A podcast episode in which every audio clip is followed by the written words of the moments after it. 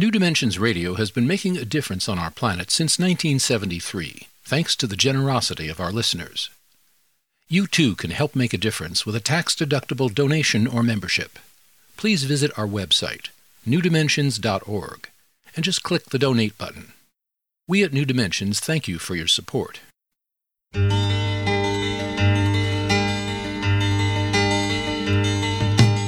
It is only through a change in human consciousness that the world will be transformed.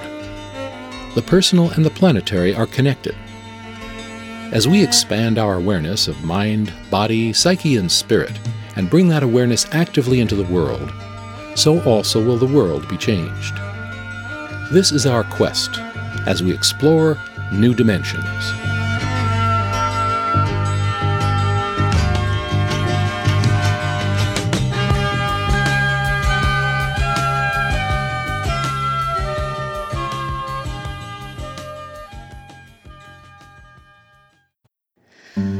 All of us experience loss. It could be loss of a spouse, a child, our job, our home, a beloved pet, or a dear friend. During the pandemic of 2020 and 2021, we're experiencing a collective mourning of hundreds and thousands who have died from the coronavirus. This is a loss on a global scale. Most advice treats grief as a problem to be solved rather than something to be explored. Every person has their own timing when it comes to grieving, and our guest today suggests that grief is a sign of deep love rather than a problem to be solved. The landscape of grief can be unspeakably difficult, and Claire Willis recommends that we allow ourselves to remain in the great brokenness of loss with our eyes and our heart open. In this way, grief can be seen as an invitation to grow and eventually to find meaning in suffering and in the experience of loss. Today, we'll be exploring various practices that will illumine our broken hearts with our guest, Claire B. Willis. Claire B. Willis is a clinical social worker who works in the field of oncology and bereavement. She's co founder of the Boston nonprofit Facing Cancer Together and regularly leads bereavement end of life support and therapeutic writing groups.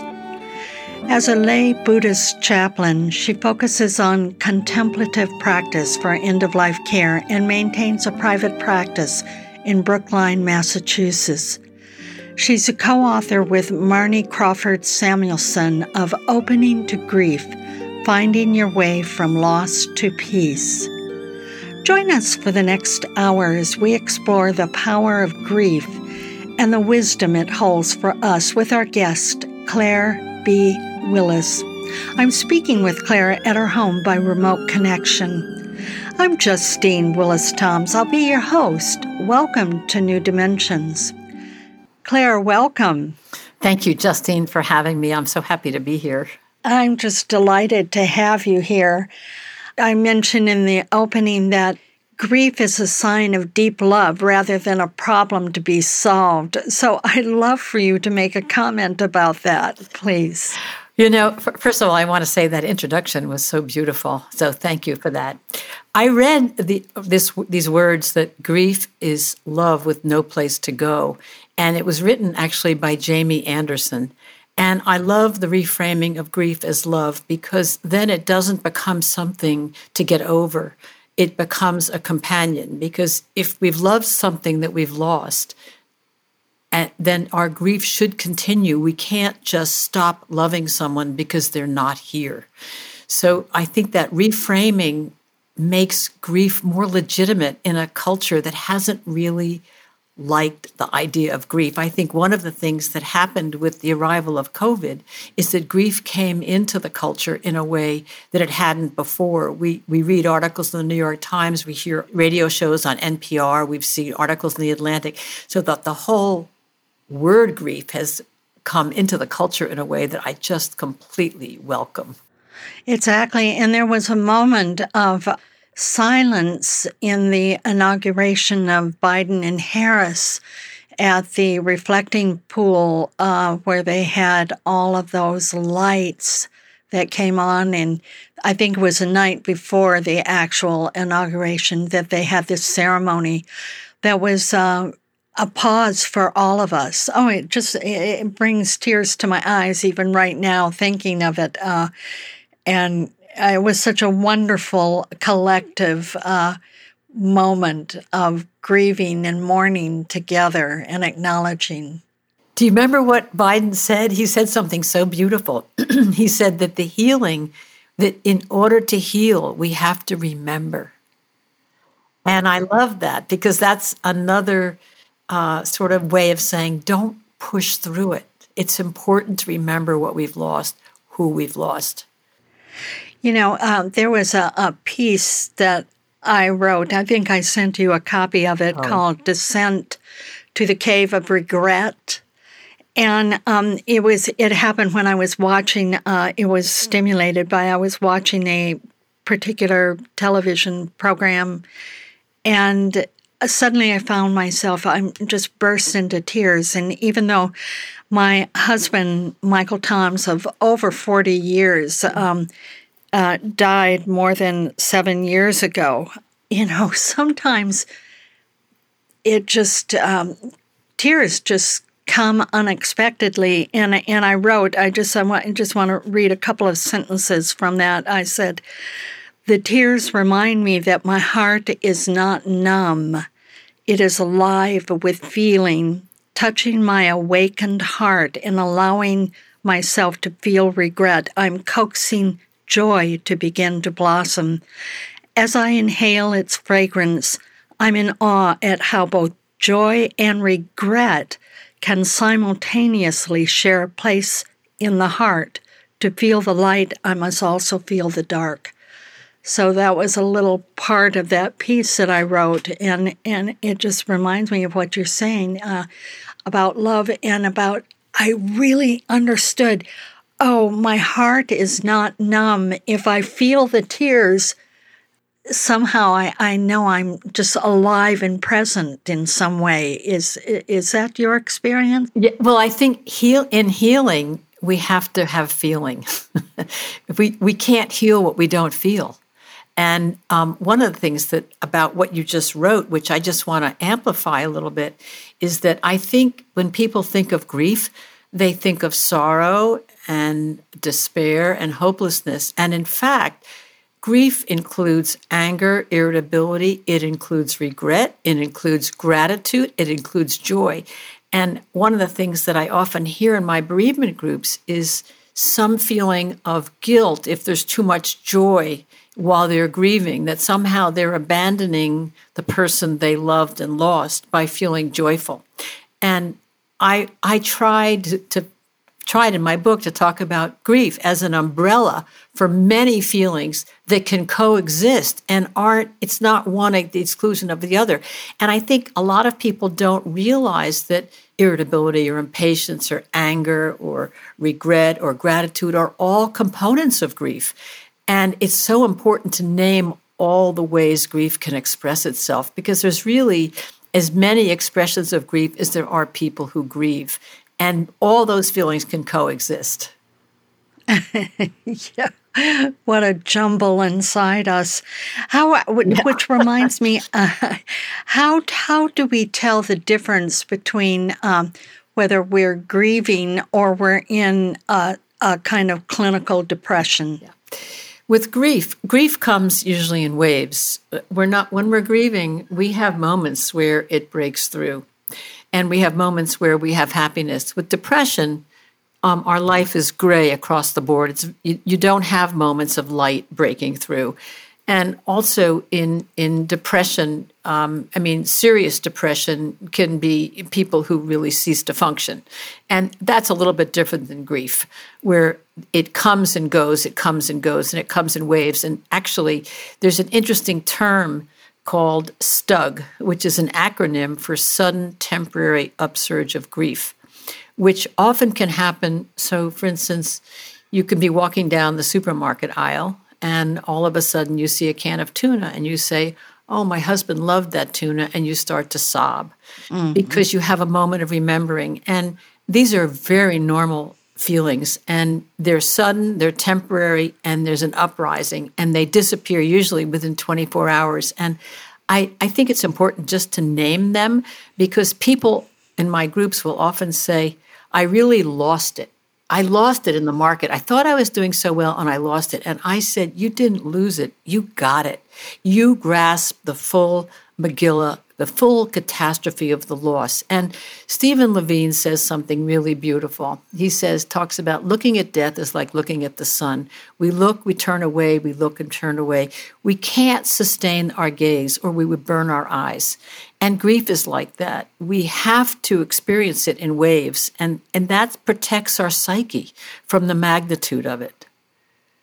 I know uh, for me, after Michael died, um, shortly after he died, I was in a grocery store, and it was around um, um, Valentine's Day. And of course, the grocery store had all these displays of Valentines oh. and flowers and everything. And, you know, Claire, I just, like the can of tuna, I just burst into tears, yeah. just absolutely sobbing in the grocery store. And, and part of it was just knowing I would never receive a gift of flowers again from my my dear spouse. Although I I thought this year I'm going to do something different. I'm going to send myself flowers.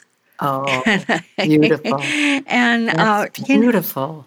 Know, I mean, there there could be things like that that that people can do that keep the memory alive and, and kind of playful. I mean, I, it's it's kind of playful. It's not a big deal. It's just sort of being playful with it and and just feeling what that might be feeling like to have flowers delivered. Even though they're from myself, I will feel like they're from him. You know? He would want so, you to do that too. I love that. Thank you. Thank you as you say, grief comes in waves, and I'm I'm thinking of um, also the the stages of grief that we're all familiar with. It's kind of everybody's sort of accepting them from Elisabeth Kubler Ross and David Kessler about the stages grief, uh, denial, anger, bargaining, depression, acceptance. And um, that had a certain order to it. But the way you talk about grief, there's no appropriate like assumption, so to speak, that it's going to follow this pattern, right? Well, those, I think it's important to say that those stages were actually written by Elisabeth Kubler Ross to describe the stages of someone who is dying and losing their life. They were never intended to be applied to people who are grieving. Now, having said that, they people often go through those stages, but not in a linear way, and sometimes they don't.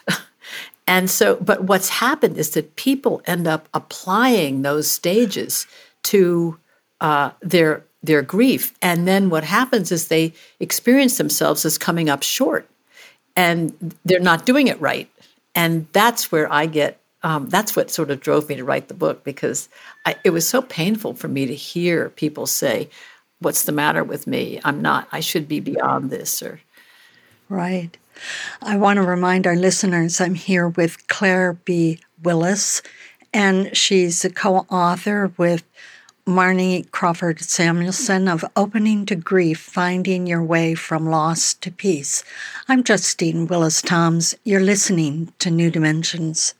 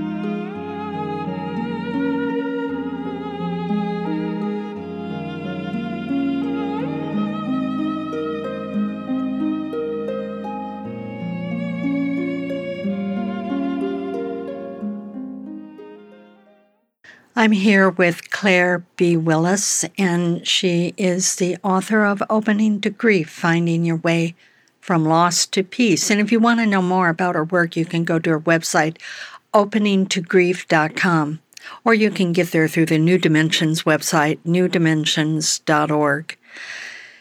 We're, we're talking about how different people will do it differently, and we want and there's a tendency to compare ourselves to others, I think, you know, that, oh, am I doing it right? Or maybe that idea of get over it.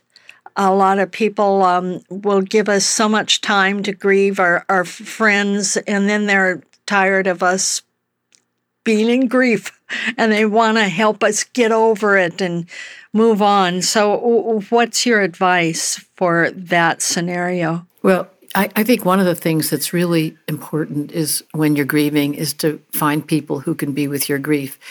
The the thing of it is if if people will not be able to be with your grief if they're unable to be with their own.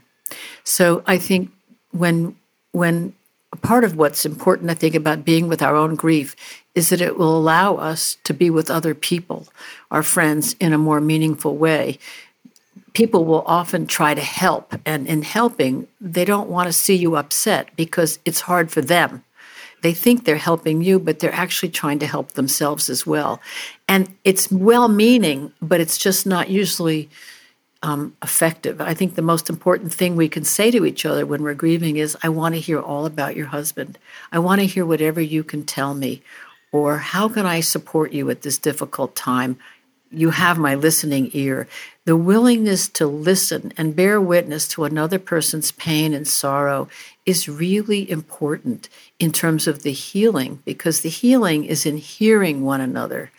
And often, when we have a shocking loss like a death, it, we have to tell and retell and retell the story of it in order to integrate it in ourselves and, and have it become real. It's just such a big event.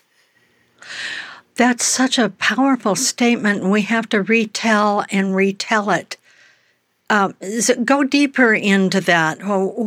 Why is it that we're set up that way? That that we need to retell the story over and over, and and when does that retelling uh, end? Is there an end to the retelling? It depends on the person. It depends on the circumstances of the death. You know, the retelling might be different for different for someone who is walking someone home with a slow uh, with a cancer diagnosis and a slow death versus somebody who comes home and finds their partner was killed in a car accident. You know, it's like the shock. There's always shock in death, but there's a different shock with a traumatic death than there is with a death where you know what's inevitable. You know, you're walking someone through an illness, and and it's still a shock when they die because there's always a little part of us that doesn't want that to happen, unless the person is really suffering, and then we might well be wishing them to leave sooner than later, just to to get out of their suffering and for us not to have to bear witness to it. you know, that's. I, I think you're making an important point there. Um, in in a long term illness, that we've had plenty of time to prepare for our loved one's death. Um, that we've accom- if we're accompanying them along the way, and then when they die, I I often think nothing really can prepare us for that shock. I mean, no matter how well prepared we think we are, right. the finality of the passing is so strong. It it's it has its impact. I see you nodding your head. Yes, yes. It, it, you know it's there is no way someone can die without I think a loved one feeling shocked, even when in the face of all odds you've known for however long that it was coming and you've watched it happen. There's still an element of shock. It's just it's you know here one minute gone the next. How do you how do you take that in? you know, as sick as someone was. You know, I remember um, Michael and I were at were present at the death of his mother, and it was not unexpected as as we're talking about. And we were at her bedside. I was on one side of the bed and he was on the other. And I was shocked. I mean, Michael was a deep, deep um, Buddhist practitioner and, and also um, even has gone back a bit to his Catholic roots and so forth and so on, and very, very spiritual. And I was shocked that when she finally passed and took her last breath, he started to sob just absolutely i've never seen him cry mm-hmm. like he yeah. cried in that moment which really surprised me and and what i did I, I didn't go over to the other side of the bed and, and hold him and touch him in any way. I, I kind of knew this was a very important moment for him and I didn't want to interfere. Mm-hmm. So, but what spontaneously came to me was a chant, a Buddhist chant that we uh-huh. had done, and I just started chanting, and that's oh, you know, beautiful. Om Mani Padme Om, you know, I just it just came out of me spontaneously and I just that's that's all I did and just allow the moment of his um, uh, deep deep grief. That's so beautiful. What a perfect thing to do. What you're saying is so important that our temptation is to go comfort them. And I think if we can offer one another our deepest presence, to be willing to be with somebody in that kind of excruciating pain, that's the ultimate gift. And not to try to push it away because the the feeling is how it's going to heal. The feeling is the healing is in the feeling of it. So letting ourselves really let it rip like that, you know, that kind of sobbing and sobbing. We oh even when someone's sick, don't we always just hope that they might make it through? you know, you know, yeah. so yeah, you know. yeah. And don't you feel like somehow if we interfere with that process, um, it's actually we're we're afraid for them. It's it's a kind of fear based that I'm afraid that he can't handle this. I'm afraid that That's he's right. not strong enough for this. Uh, and and yet it's as you said it's really my own fear of myself that i'm not strong enough for this to hold it and i loved it that you gave us um, words to say that if somebody's in deep stress and, and grief uh, to just simply ask how can i be of help? Or tell me whatever you want me to whatever you feel like you want to talk about them. I want to hear about what you loved. I want to hear about them. With that, Claire, I, am thinking, and you, you touch on this in your book, it's about talking about, I think somebody asked the question uh, that if we describe our loved one in all of their fullness, their wounds and their their oh. triumphs and all of that and and is it okay? And I I you know what I noticed with myself that I there are those people who are close to my relationship with Michael and saw it up close and really know us and with certain people I can be very very candid Claire about our relationship, the good and the bad. But I only do it with people who I know respect and love Michael like I did. You know, so even if they know the bad, they also hold not just that. Does that make sense? It makes absolute sense. It, you know, there's a, a saying, don't speak ill of the dead which is a terrible saying because it doesn't allow, it's, it's probably one of the biggest obstacles to people's grieving that they can experience because it doesn't allow for the full expression of the complexity of human relationships. No relationship is all beautiful and good and loving. Every relationship is complicated. And we need to talk about the places that weren't so good when someone dies as well. But you're right, we have to, we can't talk about those places with people who will join us and turn on our loved one. We need to talk about them with people who knew the good and understand the bad and bring with it a compassion and understanding rather than a demonizing of the other. It's so important to talk about all the aspects of who you've lost, all the complexity. The only the only love that's pure and unconditional is the love we have for a pet.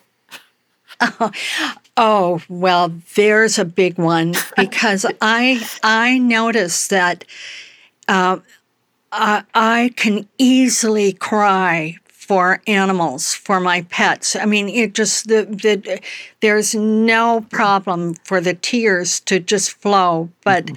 when it's uh, like my mother or someone like that, uh, it, it, and you know, Claire, I almost feel that it's I can't cry for her because if if I did, my tears would never stop. Maybe I don't know, but it, it just feels so cathartic to clo- to to cry about an animal.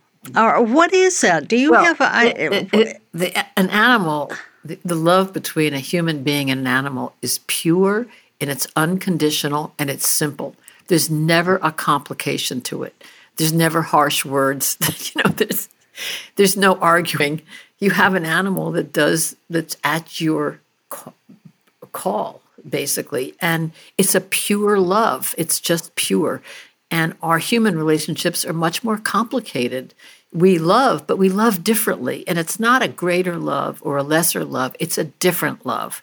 I don't like to put it in a hierarchy um, I, I, think it's important just to describe it as something different but it i think one of the things that I, I wanted to do in my book is to address pet love because it's a disenfranchised love. It's a love that the culture doesn't uh, really pay a lot of attention to. And last March 1st, I had to put down my beloved cockapoo, who I just adored, and he had a nasal cancer. And I had no idea that a week later I was going to be housebound in this COVID. But I, I, I can still I can cry so easily about that. Even now, I miss that animal more than I can say, even though I have another dog now.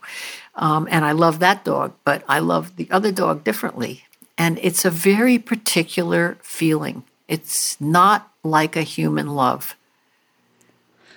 And I think that we have to pay attention to not short shrift our, our friends and neighbors um, who are grieving over their animal companions. That is no small thing. That uh, yeah, I was wanting so badly to have a little service for him. I wanted to gather my friends and and spread the ashes with them. And then COVID came, and I realized there was there are no cultural rituals for that kind of thing. You have to do that yourself. There's, and people don't expect that. They don't expect you to have a gathering for the loss of an animal. It's, somehow it's a lesser than loss culturally. And I right. I wanted I wanted these disenfranchised griefs to be recognized in my book. You know, fertility is another one, the lo- loss of fertility, and there's many more. We'll talk about that in just one moment. I'm here with Claire B. Willis, and she, along with Marnie Crawford Samuelson, are the co authors of Opening to Grief Finding Your Way from Loss to Peace. I'm Justine Willis Toms. You're listening to New Dimensions.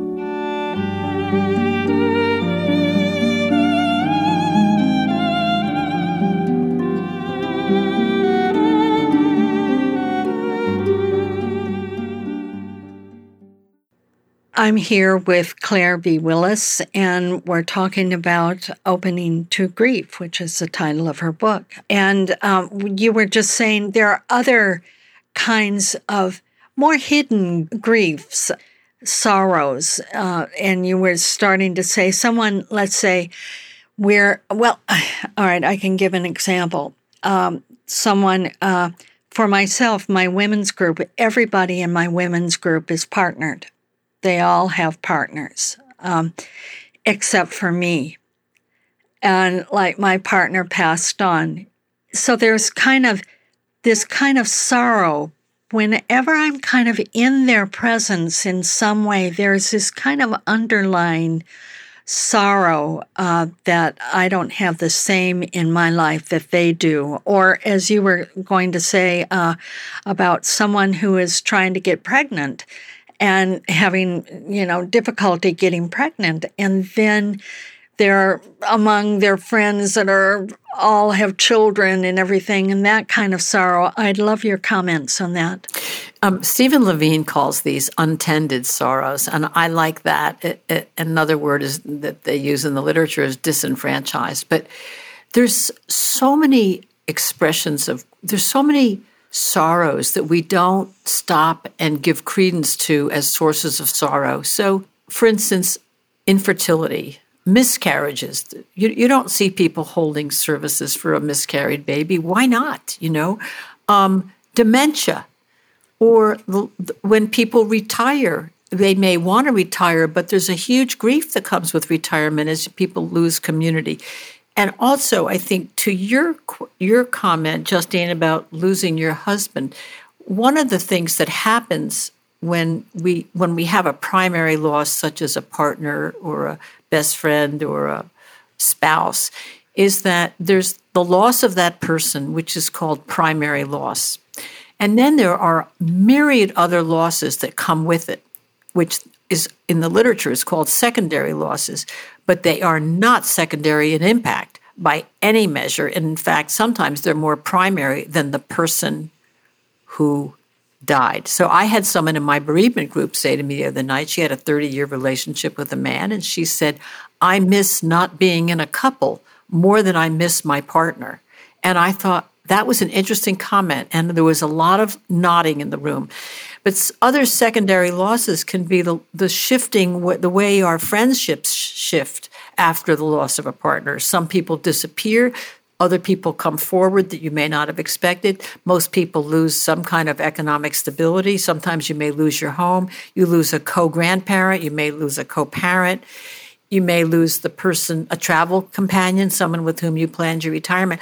There's there's so many losses that accompany the, a primary loss that are very impactful on someone's life and are to be noted as griefs and sources of loss too. There's another another aspect to loss and, and grief, I think. I recently did an interview with a volunteer fireman, uh, Hirsch oh. Wilson. He's also an EMT, and it's just his book is called Firefighter Zen. I highly recommend it, oh. Hirsch Wilson. And um, there's a little piece in there. He calls it Time Shows Up. And I just want to read this because it's just so profound to me uh, when we're working with different people who are grieving and who have lost someone. Um, he said, there are formalities of death funerals, obituaries, eulogies, gathering gatherings and comforting and other milestones and mileposts. And then he writes, and then all of the functions are done and we are alone. Those mm-hmm. are the hardest times when ceremonies are over and the full weight of the death presses down. And then he goes on to say something that I know you'll agree with, Claire. He says, I have a problem with the word recover. and he said it implies that after a trauma, somehow we recover to a former state. Mm-hmm. And he says closer to the truth is that we get better, but we don't go back to the way things were, the way we felt, the innocence we had. We get better, but we are permanently altered. That's right. Okay. That's right. That's right. we incorporate those events into ourselves and they change us. It's like breaking a bone or having major surgery. We heal, but we know something is different. And then he ends this passage with We will have memories, flashbacks, aching moments of sadness. We are changed, but our lives, who we are and will be, belong to the future. And I just I, I just love that that uh, when when we're being kind to people who are grieving, um, and right after a death, you know, there's all this flurry of activity. And then what happens later, two, three, four months, a year later? I mean, can we keep an anniversary for a friend and write to her or him and say, "Oh, I realize this is the anniversary of your loved one's death," or or your your little doggy's death. I just want you to know I'm thinking of you. Something like that. You know that we're not just left out there hanging. Well, you, have actually said a lot of things. And one of the things that I want to respond to is that when someone first dies, there are all kinds of material tasks that we have to take care of. And we have to just cope with what's happened. After that's and and that, this is in part what that author's writing about, which I think is so important, is that after that settles down and those issues or those those tasks are complete, we start to deal with the impact of what's happened because there's an, there's an emptiness in our life that sets in because we don't have the structure of these jobs and tasks. And I one of the things that I often say to people is that there's a dialectic between coping and dealing. When we're coping, we can't deal with our feelings, and when we're dealing, we can't cope with our life. And we have to choose between coping and dealing at different points. So I happen to work with people with cancer. And when you first get a diagnosis, you have to cope with it. You have to find a doctor, you have to figure out a treatment, you have to figure out where you're going to get your treatment. There's just, you have to learn about your disease. And then after that's in place, you start to deal with, wow, I've got cancer. How is this going to change my life? And it's a little bit like, it's, and it's a, it's a big grief because your life is never the same. But is it better? Parts of it you know, I, I don't want to, I would never use the phrase the gifts of cancer, but I would often say that when you get cancer, there are gifts that emerge that you discover about yourself that you had no other way of knowing, that you find unexpected strengths, you find uh, reprioritizing of your life. And I think it's, it's a little bit like that around death and loss, that often we discover things about ourselves that our partner carried that we didn't have to cultivate. Uh, we develop parts of ourselves that were carried by them. And we become wholer in the process if we use our grief to do that.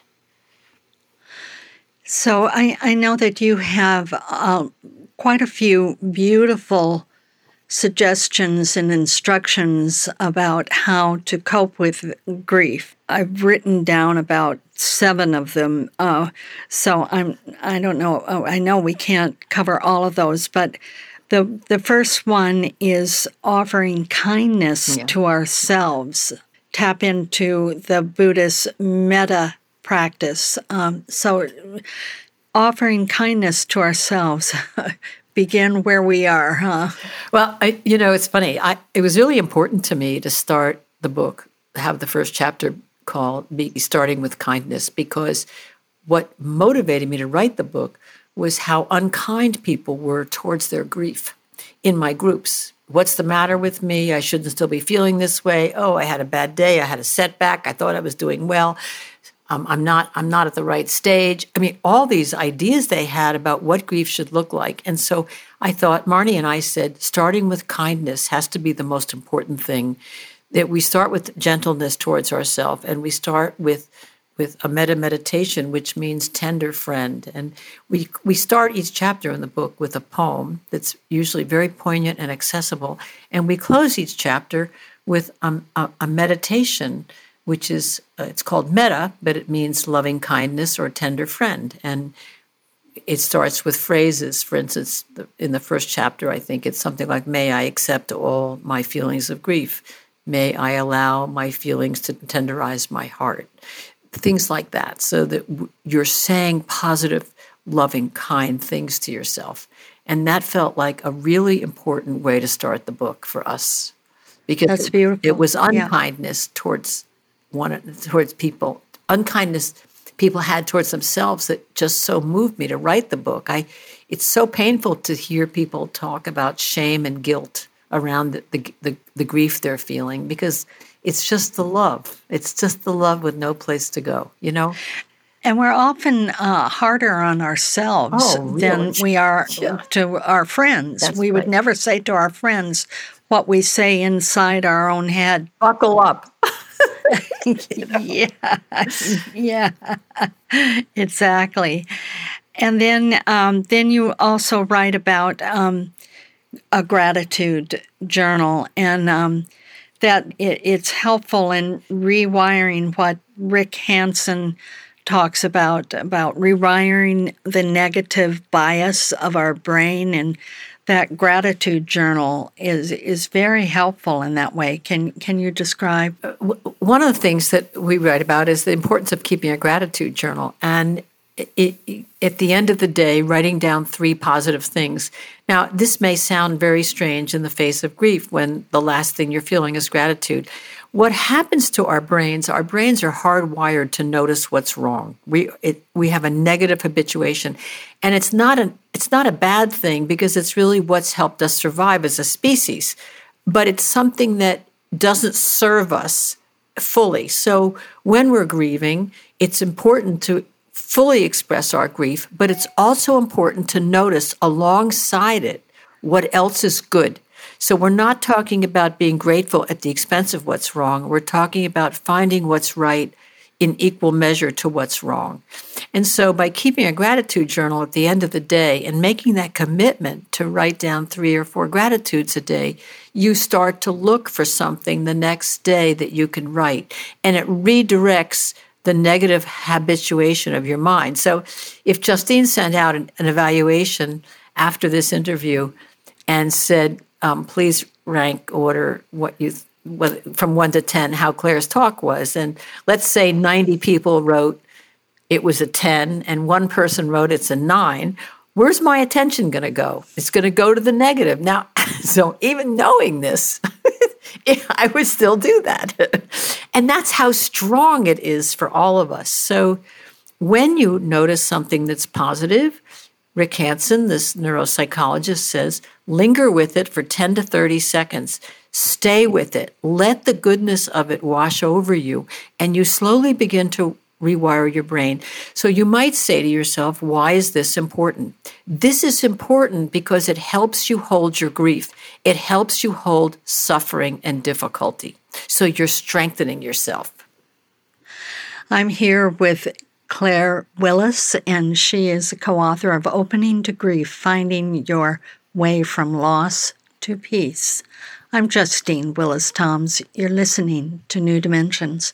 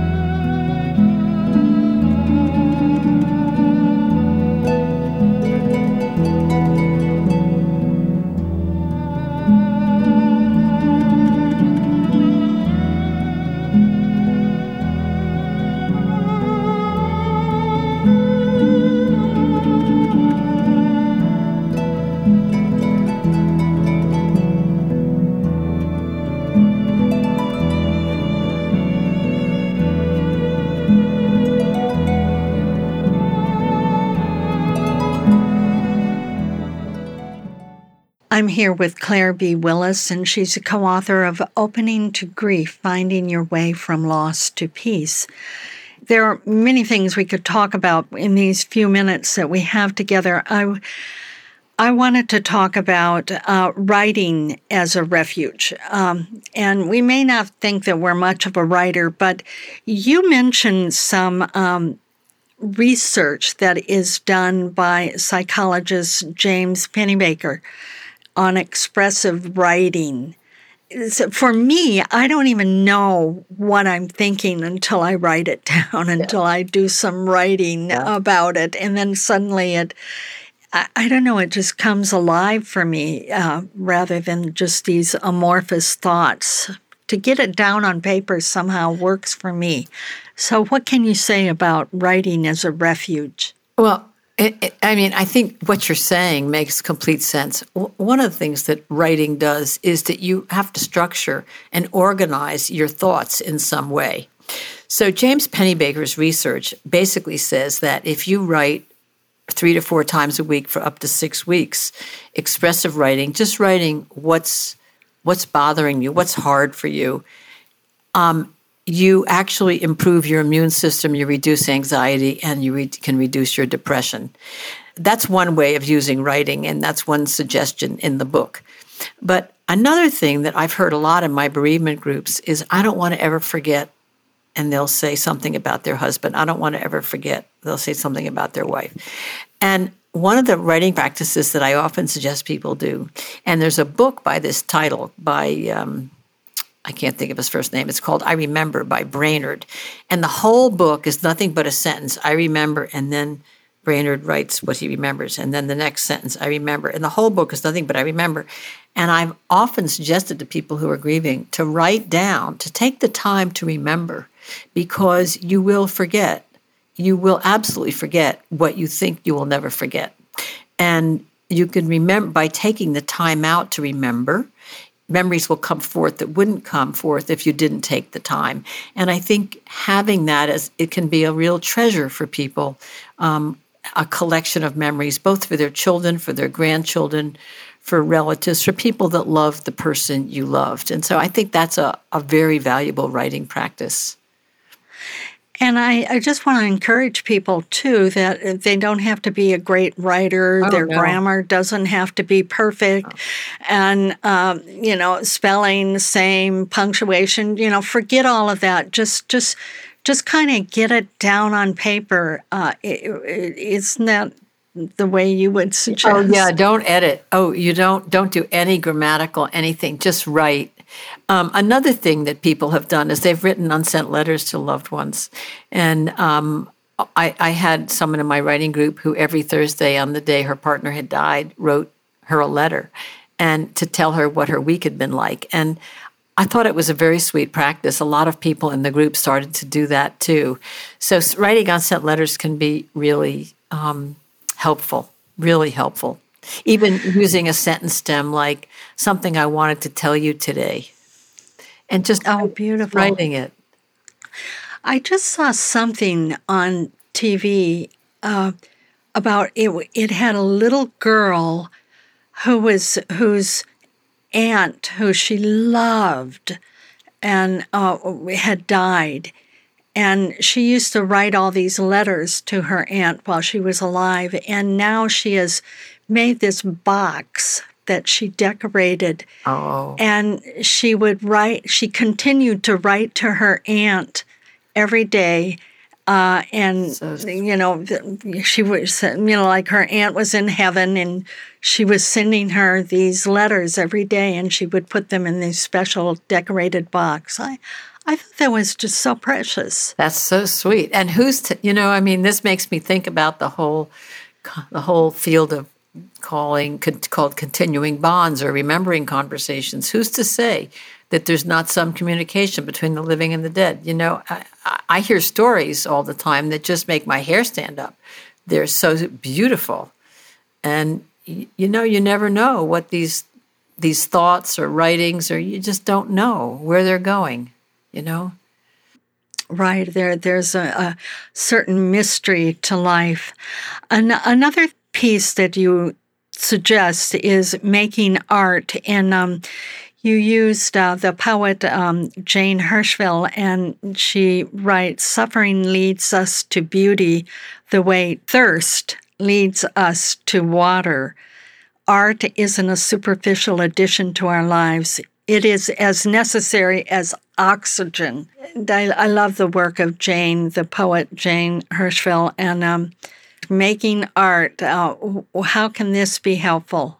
Well, I think people have different ways of processing grief, and um, art really brings draws on the other side of the brain. It draws on images and colors and a different form of expression. And for some people, uh, writing is just not the th- the way for them to go, but art is. I have a woman in my in my um, cancer group who discovered making glass uh, when she got diagnosed with cancer, and her whole life has just changed as a result of starting to see herself doing something artful. And it's not about creating art; it's about the process and what the process does. It's not about is this good or does this have value. It's about using images and using colors and using the other side of our brain to hold and and be with our grief. You know, I, I feel like color, you, you mentioned color can can be healing. And I know when Michael first died for for that year, I have this um, crystal mala beads, and and there there are all these colors. Uh, they're cut crystal, and there are all these colors of the rainbow. And I just I I had this compulsion to add color to my life. So I would put these beads on underneath my clothes. Nobody else could see. It was kind of secret. But I would put these colors close to my heart. And, and somehow it, it really helped me uh, to add color. Well, you know, that reminds me of a quote by Rumi, and I can't pull up the exact words, but it's something about uh, follow what you love, it will not lead you astray. And I love that you just, you, without knowing why or anything, you just did it. And for whatever reason, it helped. And I, it's like trusting our instincts. It's so important to trust our instincts towards what's healing. And each chapter in the book is a different uh, resource for holding grief, for being with your grief, something that in the literature has shown to strengthen your capacity to be with sorrow. So there's a chapter on nature, being outside, there's a chapter on writing and art, there's a chapter on community, gratitude, kindness. So you, you, you find the portal that works for you. Then hopefully there's more than one, and maybe there's six or seven, but not every chapter is is right. But that's why we put the art in because it's really important. Uh, it's a really important form of expression. And you you mentioned briefly about uh, the beloved community. I mean, having a a grief friend or a bereavement group, whatever you can do to surround yourself with um, a community that we don't go into a total cave of isolation. Right. It, you know, eh, one of the things that I hear in my bereavement group a lot is uh, I'll hear something like this I could only say this in here, but I'm sleeping with my husband's clothes on because I want to remember his scent. Or a friend of mine said to me recently, I would only tell you this, Claire. I'm sleeping with my dog's favorite toy, who she'd lost her 14 year old companion. And she was ashamed to tell, tell anybody. And when I hear people in my group say, I would only say this here, I realize how much work we have to do to get grief normalized in the culture because these are things we should be able to tell one another without judgment, without shame, without guilt, without regret. And it, it saddens me because everybody's doing them, but the privacy of pain it obstructs our grief, and it's very unfortunate because right now we're all grieving. Everybody's grieving something with COVID. One of the big ones, I think, for me is grieving normal. We've left normal, and, and it'll never be the same, no matter if the vaccines work and and and we're able to be together once more. Um, we'll never uh, go back quite to where things really were were before. We can't unknow what we know now. And we shouldn't go back to the way they were. We yes. be wiser for what we've been through. And hopefully it'll be a reordering of what's essential, um, a prioritizing of relationships, of a more balanced life between work and play, you know, and family. You know, hopefully we will be different for this in a positive way. Exactly, exactly. Well, yeah, grief has a, a way also, um, as you said earlier in the program, it, it comes in waves and it sometimes will sneak up on us and kind of mm. grab us suddenly. And, and as I said earlier, I feel like this is something that helps us to know that we are alive, that we're awake, that that things are are are as they should be, even though it's it's difficult and it, you feel sorrow, and we don't want to feel sorrow, but it makes us feel alive. Well, it also connects us to people. Yes, Yes. It deepens our connections. Exactly, exactly. Claire, I want to thank you so much for being with us on New Dimensions today. Thank you so much for having me, Justine. I've really enjoyed our conversation. I've been speaking with Claire B. Willis, and she's the co author with Marnie Crawford Samuelson of Opening to Grief Finding Your Way from Loss to Peace. And if you want to know more about her work, you can go to her website, openingtogrief.com. Or you can get there through the New Dimensions website, newdimensions.org. I'm Justine Willis Toms. You've been listening to New Dimensions. This is program number 3724.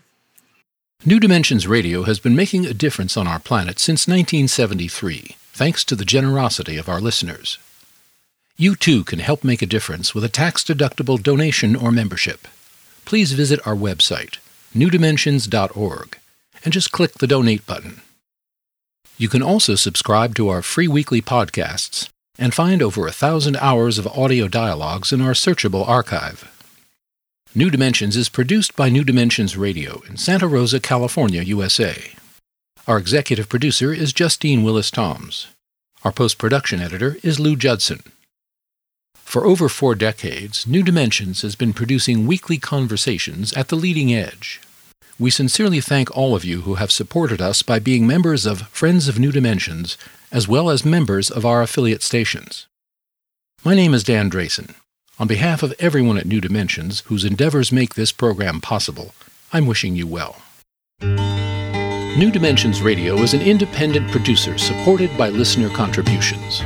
To find out more about the program you've just heard, to subscribe to our free weekly newsletter and our New Dimensions and New Dimensions Cafe podcasts, and to access thousands of other programs in the New Dimensions archive, please visit our website, newdimensions.org. That's newdimensions.org. Or call us at 707 468 5215. That's 707 468 5215. Please join us next time as we explore new dimensions.